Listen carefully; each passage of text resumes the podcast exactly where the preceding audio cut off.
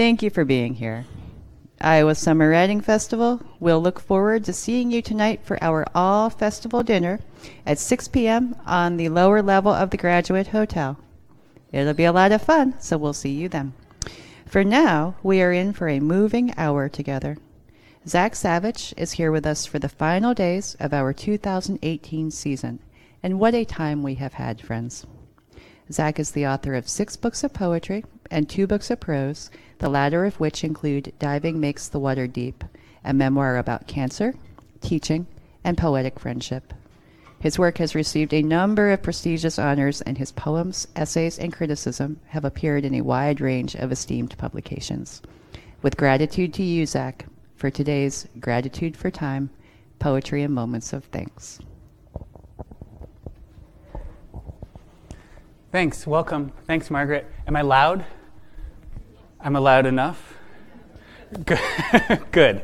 Uh, let me know if not. Um, it's good to be here. It's, I'm grateful to be here. This is the final lecture in this 11th hour series. I've been in Iowa City the last two months. So you've, many of you have seen the lectures this week. You've seen the range that has happened. You can imagine that times two months of them um, and all the things that have happened in this room, and we're now the last one. Um, my plan is to share some thoughts about gratitude, look at some poems together, and then see what you think. And I'll stop a couple of times as I go through the script to see if there's things you want to talk about along the way. I, this is just something I've been thinking about some. You've all been thinking about your own ways, I'm sure. So I hope we end today with ideas that exceed what I came in hoping we'd look at.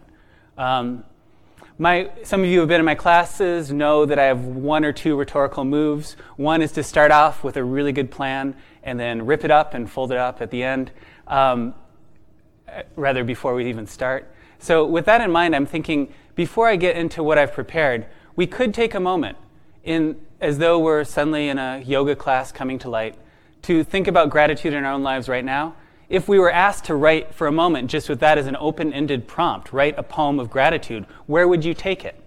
Do you focus on the mere particulars of present being, periodic tables that we find ourselves elemental among? Do you focus on some way that today avoided a threat that was either abstract or imminent, or let you avoid thinking about a threat or something bigger, gratitude for some process that exceeds any particular of our own narrative lives? We could start there and, and, begin to map, map a periodic table of our own about if we think about gratitude in our own lives, what are some ways it comes up as a reflex, as a specific incident? Um, maybe we'll come back to that in a bit. If there's time at the end, we might do some writing together. Um, so I'm going to start by sharing six ideas pause for a bit, we can talk, then I'll move into some poems. My first idea is a question. I'm grateful to be here today, I might say, or thanks for coming. I mean those things, but they're also just ways of acknowledging a present and shared reality. It's not just good manners to say, I'm grateful to be here today, thanks for coming, but it can be a kind of resting response a neutral commonplace to have a thing happen and note it. And the noting doesn't respond in some other way, but notes with gratitude. It's a way to recognize something that merely is. We say it often about anything that's not worse than it could be. I'm grateful I found a parking spot. I'm grateful we had more coffee filters in the cupboard. So, if gratitude is this involved with how we talk all the time, with simply acknowledging what's real, what's around us, where we find ourselves, if it's such a linguistic habit, is it redundant to talk about gratitude in poetry at all? If it's so much a part of how we're using language all the time, I'm grateful to be here today. Imagine if instead of saying, I'm grateful to be here today, I started off saying, uh, how much I regret this. It'd be pretty jarring to start with regret, bitterness, if gratitude is often just about acknowledging reality, if I said, I regret being here today, I'm not grateful, I wish I was anywhere else, that wouldn't just seem like an emotional thing, something about my life, but like an insult or a violence to our common or shared experience overall. And it takes a lot to preserve that tone. Imagine if I started that way. If I came up and I said, I'm not grateful to be here today. I wish I was anywhere else. I think you'd expect the next sentence to start, but it's really great to see you all. To do something to correct for that. That's what I mean about how reflexive gratitude can be in so many ways we speak. Um, it takes a lot to maintain that tone of ingratitude. So here, here's an example of that. Some of you might know, I'm going to share you a poem with you in a little bit that has the F word one time. Um, I didn't think that'd be a problem because I was initially going to share a poem that has the F word about two dozen times. so I cut that one, but we still get it once. That one I was going to share, you might know. It's a poem called Feeling Fucked Up by Etheridge Knight. Anyone know this poem? It's great. Look up him reading it. It's a love poem, but it's a love poem that starts off by missing the beloved, being far away, and then being mad at everything else. So that's fuck the moon, fuck stars, fuck, you know, it, it goes on. It's a litany. He keeps saying, F you to this and this and this and this. That maintains ingratitude. In contrast, there's a recent book, a younger poet named Courtney Lamar Charleston, a book called Telepathologies. He has a poem that's based off of Etheridge Knight's Feeling Fucked Up. It's an homage. Charleston does not repeat the F word over and over again, and he still has a litany of things he's upset with. But because he doesn't precede each item with fuck, it starts to veer into something else. If I say, fuck the moon, fuck the stars, that's different than saying, fuck the moon, the stars. All right, I've gotten some profanity out of the way. Um, you see, it takes a lot. It takes a lot to maintain ingratitude. We're often expecting a turn to say, but on the bright side, but then I realized. This can be true in poetry. Often, poetry is trying to make something real and respond to the thing it's made real. So, gratitude can be an assumed response as soon as a thing seems real. It seems as the poem is responding with gratitude to it. William Carlos Williams shows a red wheelbarrow, doesn't tell us anything about it. Just the fact of its existence can be read as a celebration of what is for the reality of those particulars. Thanks, Red Wheelbarrow. Thanks, Nightingale in that ode. Gratitude can be a resting response to what's real, to a shared reality. So, in a poem, it can also seem like an implied reaction. If we wrote a poem of a, of a simple image, a simple observation, it'd be easy to see that as a way of being grateful for the ability to perceive it, the ability to be in the world, for knowing that our senses won't always be perceiving and in the world. I know that's a lot of talk about reality. Don't worry, I didn't get any farther than that in philosophy. Um, question number two, thought number two. Poetry that's explicitly of gratitude needs to take things a step further if gratitude is already involved in how we're seeing anywhere we are. Beyond simple presence, beyond that resting response, beyond the assumed ambient gratitude that easily sticks its aura to any given thing. Gratitude in poetry that's not about mere presence needs to go further. I'm thinking here of Donald Revell's book, The Art of Attention. This is a great book. Revell's a, a poet. This is a book where he reflects with a lot of rigorous self critique on the poems he has written. Up to that point in his life, he must have written the book in his 50s. Um, what's beautiful to me about Donald Revell, whose poems I love throughout his career, is that after this book, The Art of Attention, where he looks back on how he was writing and with a lot of critique, um, his poems start to change. And I think he starts to go the places that his ideas hoped to go. This seems like an important book um, in his career. In The Art of Attention, he writes that it is simply natural that plain attention is a piety, and that unaggressive articulation of attention in poems may be a form of prayer, an instance of worship, a forwarding of peace. He says that to see the sovereignty of what is seen is quietly to worship, and to articulate such worship in a poem wages peace. So that's more than just good manners. That starts to say, for me to say, I'm grateful for us to be here tonight and mean it with the sort of intent attention that Revell posits, starts to do something, starts to change something. It's not just acknowledging what we're sharing, but transforming it. Waging peace is an ambitious and bold claim for what simple attention can do. Poet and essayist Lia Purpura, in her book On Looking, makes a similar case. She says if looking is a practice, a form of attention paid, which is, for many, the essence of prayer, it is the sole practice I had available to me as a child. By seeing, I called to things, and in turn, things called to me, applied me to their sight, and we became each a treasure. By seeing, I called to things, and in turn, things called to me, applied me to their sight, and we became each a treasure. I love that. There's a lot of richness in that phrasing. That way she says, things applied me to their sight. That's different than thinking of vision as something we apply, something that projects or beams out from our eyes onto things.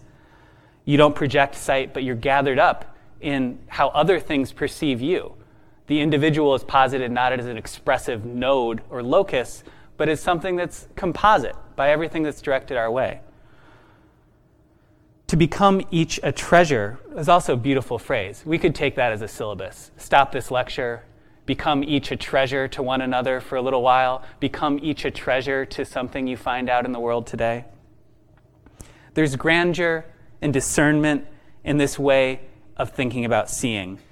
It reminds me of Walt Whitman, a poet for whom seeing things exist and saying things exist and saying thanks for things existing can seem like the same act. We could do an exercise. What would it do to Whitman's poems if you put thanks for at the start of every line?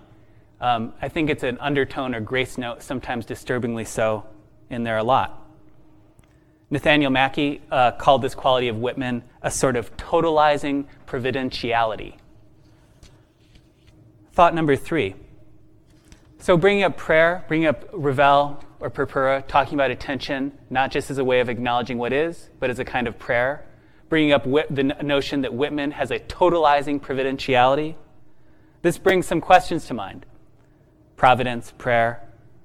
First, I'd like to avoid the kind of prosperity gospel that often accompanies talk about poetry and gratitude, as though it's a sign that you're morally exceptional if you can be boisterously grateful in a blithe and blanket way, even for the hardest things. We'll talk about that more in a second. Second, thinking about providence, about prayer, raises the question of who or what we're thanking when we say thanks for. To God, universe, things themselves, some implausible and delicate action of our own senses, their brevity, and it's true that the opposite of gratitude in poetry, if we think of a poem that tries to counter gratitude, not just like the Etheridge Knight one, but that tries to get to some different tones. When I think of poems that do that, it's, not, it's often not through a response, but through the lack of an ability to respond. I'm thinking, for instance, of Wordsworth in his Dejection Ode, uh, saying, talking about a state in which uh, you see but not feel how beautiful things are. So you see, you're there, you're present with them, with the flowers in this case, but you don't feel it. Philip Larkin invokes a state in which there's nothing to think with, nothing to love or to link with. So the opposite of gratitude seems like not ingratitude, but maybe the lack of response.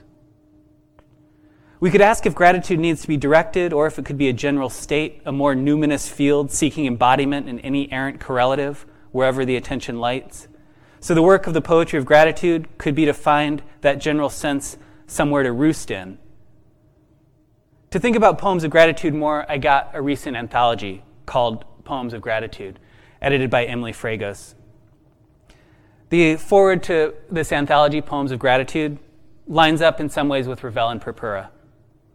It says that gratitude is a cherishing of what is, contrasted with what has been or could be. That's interesting to me.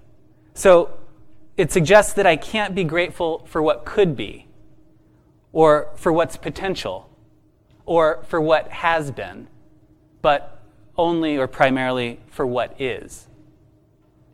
I'm not sure. I like the idea that you could be grateful for what never was, not just grateful that certain things didn't happen, but grateful that you imagined things in the past, whether they happened or not.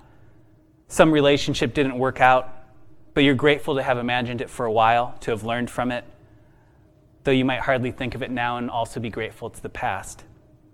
that seems to be about more than just what is, unless we think of what is as including imagination, memory, things that typical creative nonfiction might say belong in a different genre.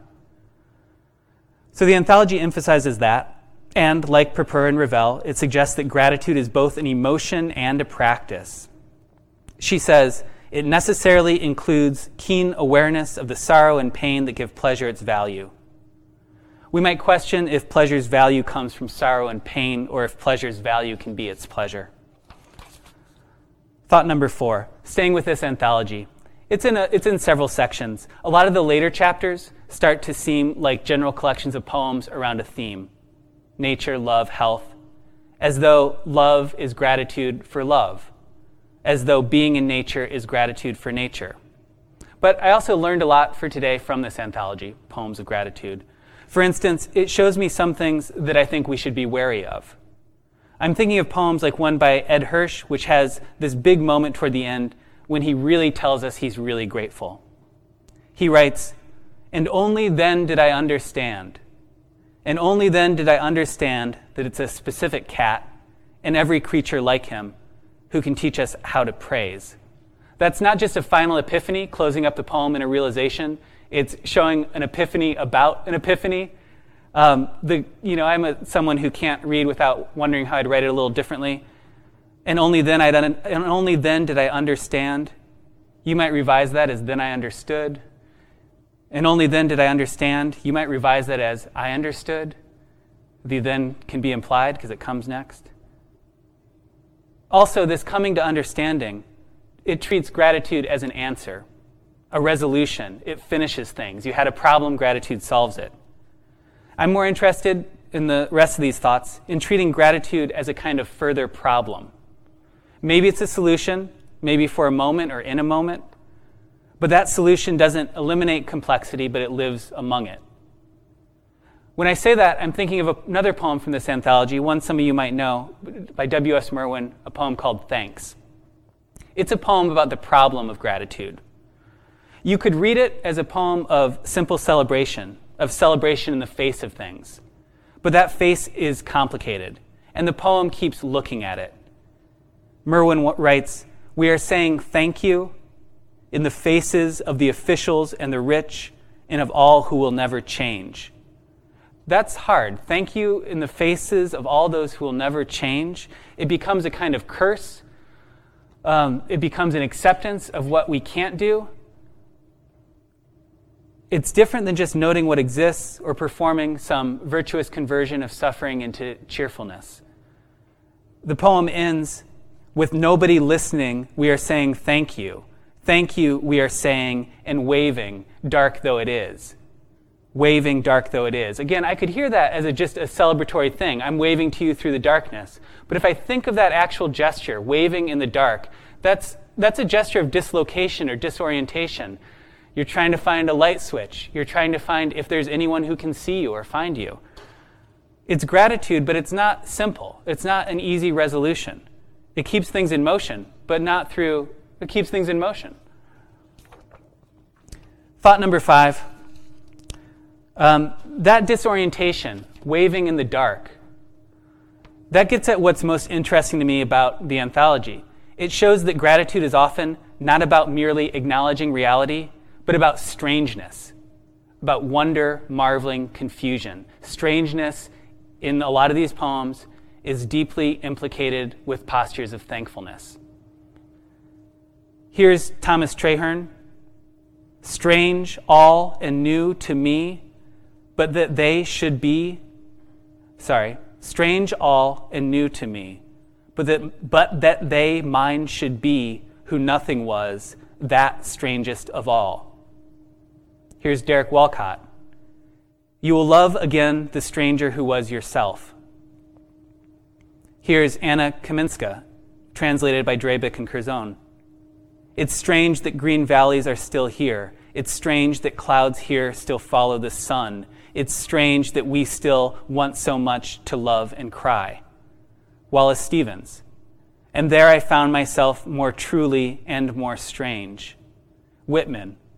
What stranger miracles are there? This is all in the same slim anthology. You see the posture even when the word isn't used, tying gratitude to perception of strangeness. William Carlos Williams says that these things astonish me beyond words. Lucille Clifton writes that you are the oddness in us. You are the oddness in us. In us. What a wonderful play on goddess. You are the oddness in us. Yusef Komunyakaa marvels at the chance grace that survival amounts to. He writes, I don't know what made the grass sway seconds before the Viet Cong raised its soundless rifle.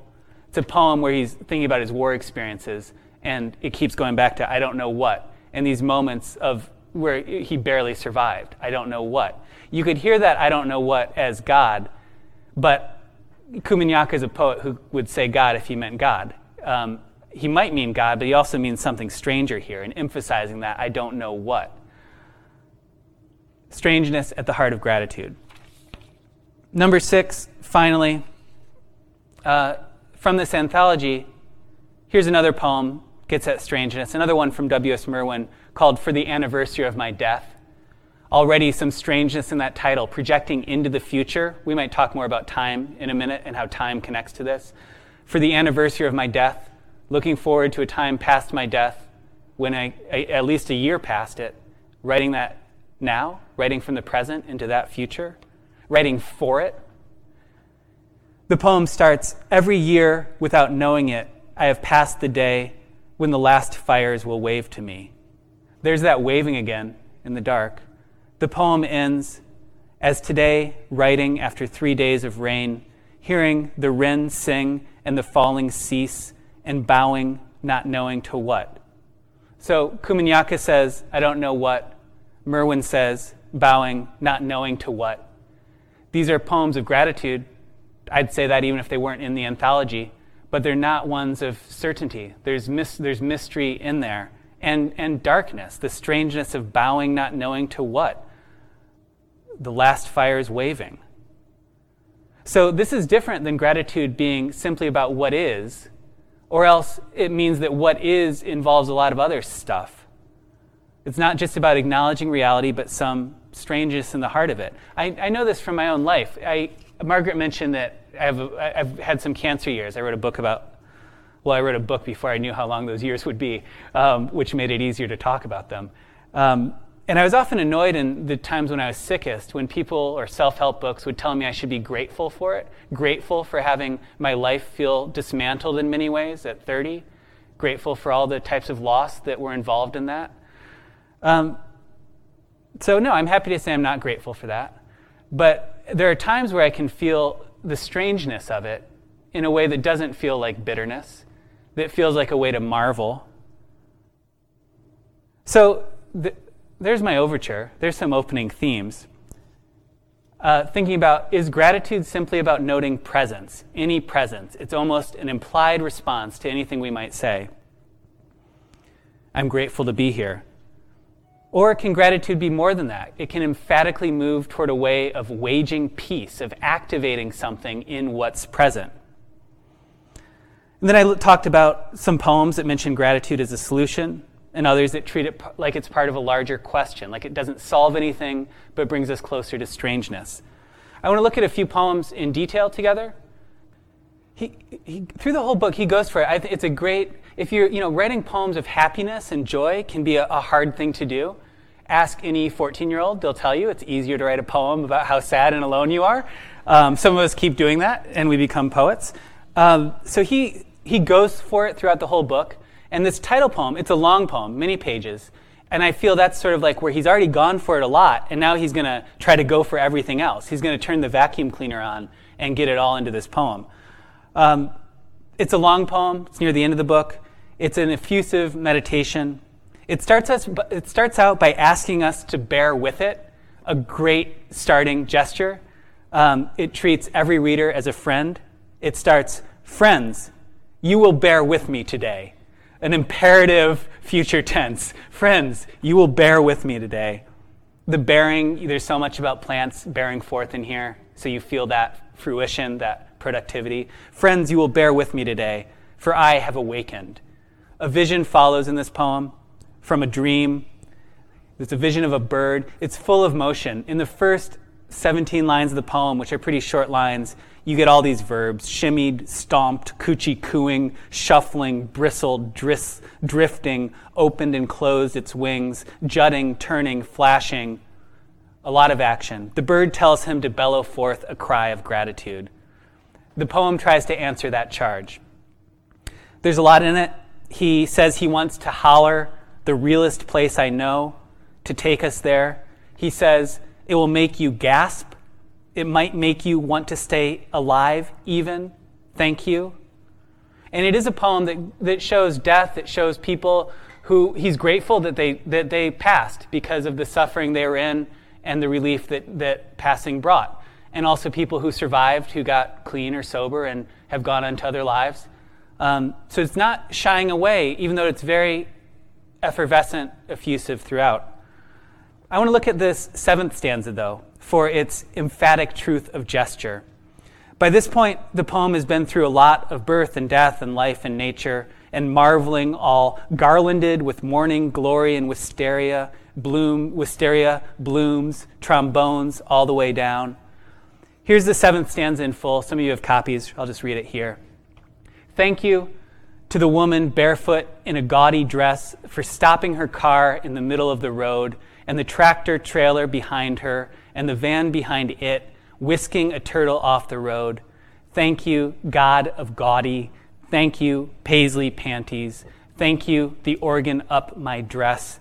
Thank you, the sheer dress you wore kneeling in my dream at the creek's edge and the light swimming through it, the koi kissing halos in the glassy air, the room in my mind with the blinds drawn, where we nearly injure each other, crawling into the shawl of the other's body. Thank you for saying it plain. Fuck each other dumb. What an, what an insult and cowardice on my part after he says saying it plain and I put a star in there. After everything that's happening in history right now, for me to shy from that, I'm sorry. But I was, I got shy. Uh, so this, this lyricism can be on the edge of cartoon. It's animated, all that motion. Um, those koi, kissing, jumping up in a chorus line. So I find it really refreshing at the end when he moves from the euphemism, the cartoonish purple euphemism of nearly injure each other crawling into the shawl of each of the, of the other's body to saying it plain. Um, still, things are mysterious, things are blending together despite that plainness. Who's doing the doing in the end? It most directly seems to be about this actual person, a woman saving the turtle, but it's also happening in a dream. The organ is up my dress, but it's a dress you wore. So things are blending together. The self is changing. As much as this seems to be a specific fantasy, um, it's also about a fantasy of relation more generally, of a way that seeing someone and I, you know, and I think he this is a poet or a poem that is it's not not shying from how this could seem like an imposition to see someone and fantasize about them, um, but it's also showing that as part of reality and showing that the reality comes into one's own life. In the room, the room in my mind with the blinds drawn. The room in my mind with the blinds drawn. That's like waving in the dark. So, in contrast with more focused moments of gratitude, to see one thing and feel grateful for it, this shows a lively mix. It's like one of those flower baskets that has a lot of candy flowers in it, some champagne bottles, and you can eat it all. Eat the flowers, eat the candy, pop the champagne. I'll move forward a little quickly. Um, so, what I want to try to do, I made a, a, bunch of poems. I'll send you this list if you want it. You can get in touch with me. Um, but I wanted to move by a kind of transitive property to trace a certain gesture. And what I want to look at is saving turtles. I want to save some turtles here today. Here we have a poem about gratitude.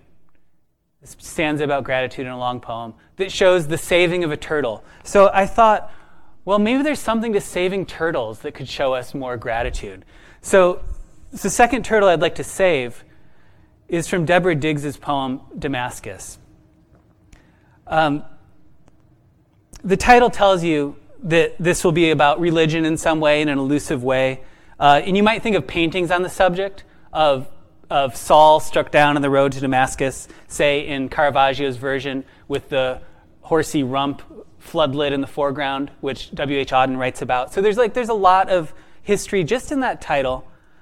Um, compared to Gay's poem, this one stays with one image longer, not in a simplistic way to say like, let me just meditate on my cool paisley coffee mug and feel gratitude, but in a way that uses it as a portal to get somewhere else. And this is the poem that gets to time, especially. If I were making a class out of this, I would say Gay's poem gets us to different mental interior spaces, to fantasy, to processing one thing seen back on your own, and the self expands or changes through that. This one sticks with an image and gets to time through it. Here's the poem Split by the light, wrought golden, a thousand cars stunned sun blind crawling westward. I remembered a day I stopped for an old snapper, as huge as, when embracing ghosts, you round your arms. Who did I think I was to lift him like a pond or ballast from the slosh of whole swamp, tarred as he was, undaunted, that thrashed and hissed at the worst place to try to cross, where the road plunged east, the lumber truck swept daily down from the blue hills past winter ravaged toys blanching by makeshift crosses. An old sea shimmered in the asphalt. Spared over the mirage to ancient footpaths, he lunged again and spit, turning his oddly touching head toward the project of the steep embankment. Such were the times. Hardwired the way cross here or die, die crossing.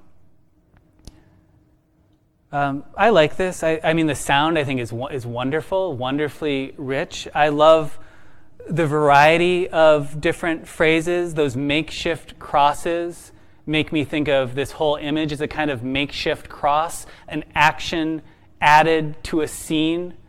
Um, there's strangeness to see the turtle as uh, an old sea shimmered in the asphalt.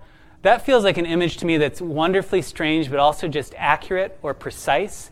Um, the way that his oddly touching head is, I think that's wonderful. I think that seems like a physical description of how a turtle's head looks, but it's also oddly touching in that it moves me. It's strange that I'm moved by it. Uh, the poet Carl Phillips says of this poem, it's the snapping turtle that's hardwired and not, in my terms, our reaction of gratitude, our feeling about it. It's the snapping turtle that's hardwired. It has chosen its path by instinct, not by any desire to risk crossing a major highway, indeed without knowledge of any risk. It's the speaker who's daring, the speaker who has some desire. Who did I think I was to lift him? She's aware of the risks. He could bite her for one. He's thrashed and hissing and she herself has to cross the dangerous highway with this wild cargo in hand. I present this saved turtle as gratitude of an act chosen, difficult as it is, of desire made manifest, and how that puts this poem in contact with time through ancient history and forces that are not human. It's not the easy grace of a buffet, put the sushi down next to your chili, but of complication that we get to touch for a moment. We could think about that if Gay's poem makes the self more multiple. Does this make the self more particular, more singular in this action?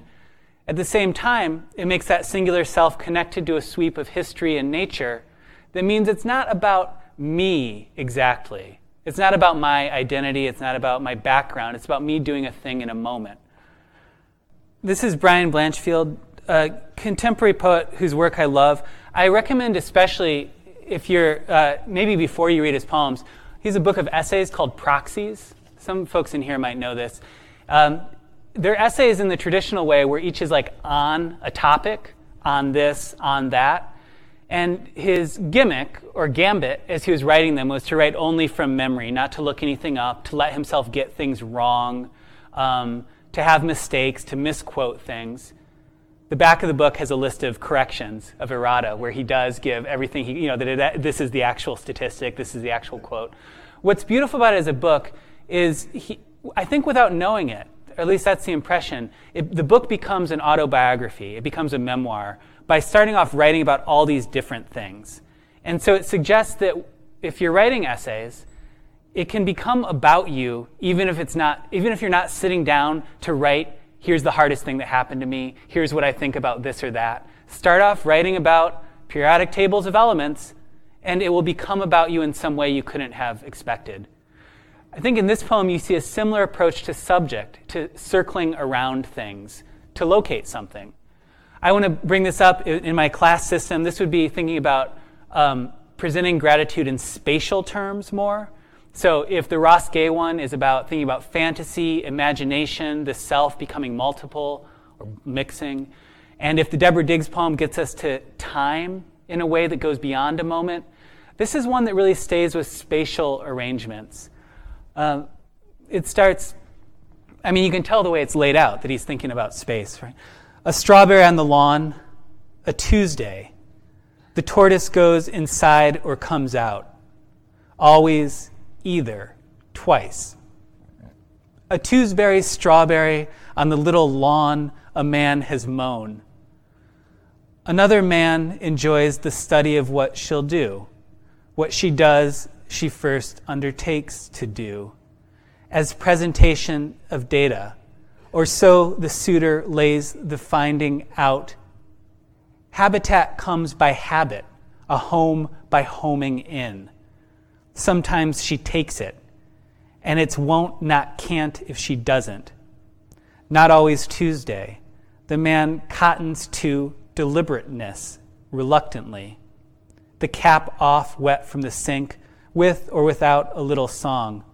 His friend admires this most about the man their closeness sweet and warm, losing even their eyes in age in one another's company. The tortoise this frank, unprotected penis emerges, pulls herself to the singular fruit. I didn't bring in the YouTubes that I would like to send you later that show uh, turtles like trying to eat a tomato and the tomato keeps rolling away and they keep going at it. I know a tortoise and a turtle, they aren't the same thing, but that's the difference between gratitude and thanks. We could get these distinctions. Um, do you, I mean, I, there's a lot we could say here. Um, but I put my notes on the, other, on the podium by now, so it's hard to get there. Um, one thing that this poem shows is that gratitude is variable. We see this repeated scene, this habitual scene. Habitat comes by habit. Um, home comes by homing in. Things aren't known, but he uses that word deliberateness. Things aren't known, but we deliberately circle around them. So there's you don't know if it will happen, you don't know how it will happen, but things are in relation. The lawn is what? The arena where this interaction could take place. Um, it might bring to mind the idiom of coming out of one's shell. And, that, and it tells you that it's going to be frank, which is kind of like Gay saying he's going to say it plain. We could think about that if gratitude often happens as a kind of volta or a cutting in, a turn that says, now I'm going to cut through everything and say what I'm grateful for. Um, there's a one of my favorite poems that we could talk about here is James Wright has a couple poems where he have the refrain, uh, "My life was never as precious to me as it is now." Is that it? Mark, what's the line? My life was never as precious to me as it is now. Yeah, anyway, it's a line of, of, of, I'll cut it in and it'll be in the email follow up that kind of cuts through the scene to say, my life was never so precious in moments that, where that doesn't follow logically. Um, in the first poem where he says it, it's where he's locked up in the drunk tank um, in jail for the night. So, my anthology of turtles and gratitude could go on. Um, Melvin B. Tolson has a poem that also gets to strangeness and thanks in turtles, really showing how true everything I'm saying is. Tolson's poem starts Strange but true is the story of the sea turtle and the shark. Kimiko Hahn has a poem in which suddenly you see these lines He picks up a box turtle in the middle of the road. He's 52, but believes it will bring childhood back in a box. But I'd like to end a little bit differently, aware of time, and then uh, look at one more together, then chat about whatever you'd want, talk more afterward. Um, I wanted to look at a poem that doesn't have a turtle exactly. I was trying to think of poems that have a gratitude that is about simple presence, as I started off saying, but that also is about emphatic presence, presence that goes toward prayer or transformation and that also has strangeness, and that also, I mean, it seems like the risk, if I was writing these poems myself, I'd worry that they excluded too much of the world. All the things of the world one should not be grateful for or could not be grateful for, all the things beyond me, grateful for my own life, ability to have life, ability to have a privileged perception of things. And yet, poems that are in one's life, that are anchored in a life and also looking outward. So I thought, I, I thought of this one. Um, some folks might know this. If we had more time, um, I would invite us to write a poem that starts with this first line and then a comma, not a period. Um, so you'll see what I mean in here, how it has particularized individual attention to things, it has a social awareness, it has a sense of mere presence and also of emphatic presence or prayerful presence. Some of you might know this at least. This is Raymond Carver. You, probably, you know his stories maybe more than the poems. The poems are great, summer things to read in summer. I thought of this also because this is where we are, the end of the festival. One more morning. I want to get up early one more morning before sunrise, before the birds even. I want to throw cold water on my face and be at my work table when the sky lightens and smoke begins to rise from the chimneys of the other houses. I want to see the waves break on this rocky beach, not just hear them break as I did all night in my sleep. I want to see again the ships that pass through the strait from every seafaring country in the world, old, dirty freighters just barely moving along, and the swift new cargo vessels painted every color under the sun that cut the water as they pass. I want to keep an eye out for them and for the little boat that plies the water between the ships and the pilot station near the lighthouse.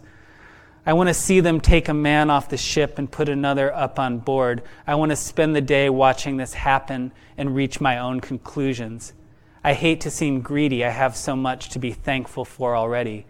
But I want to get up early one more morning at least and go to my place with some coffee and wait, just wait to see what's going to happen. Uh, that, uh, there's a lot in there we could talk about. This, the, the houses, the other chimneys, other people are up, in, each in their individuated aloneness.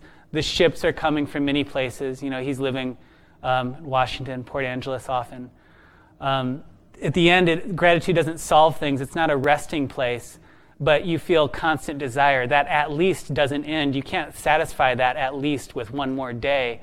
Um, but you can take it into seeing what's going to happen. You know, it broadens outward at the end. It's not like saying, I figured everything out and I'm grateful. What's going to happen, he knows, is not simple. It's not just things to be grateful for. Um, so it's more as though the gratitude is getting one into position. We have a couple minutes. Lots of ways we could go with this. I'm curious if there are things, things I got absolutely wrong that you'd like to point out, and things or other places this takes your thoughts. Um, what are you thinking? Things about these poems you want to you noticed? Um, there's a lot in all of them. We could talk line by line in different ways. It's hard. It's I think like so. I think of we talked in the prosody class I taught over the weekend about in John Keats's Ode on a Grecian Urn, and where at the peak moment of happiness, where he just says, "More happy love, more happy, happy love." The writing that is that's this isn't a poem that starts thou still unravished bride thou still unravished bride of quietness thou foster child of silence and slow time sylvan historian who canst thus express. You know this very elaborate intricate supple um, sound starting off. And then when he's happy though more happy love more happy happy love. That's bad writing. Happy as a adjective that you repeat three times love twice.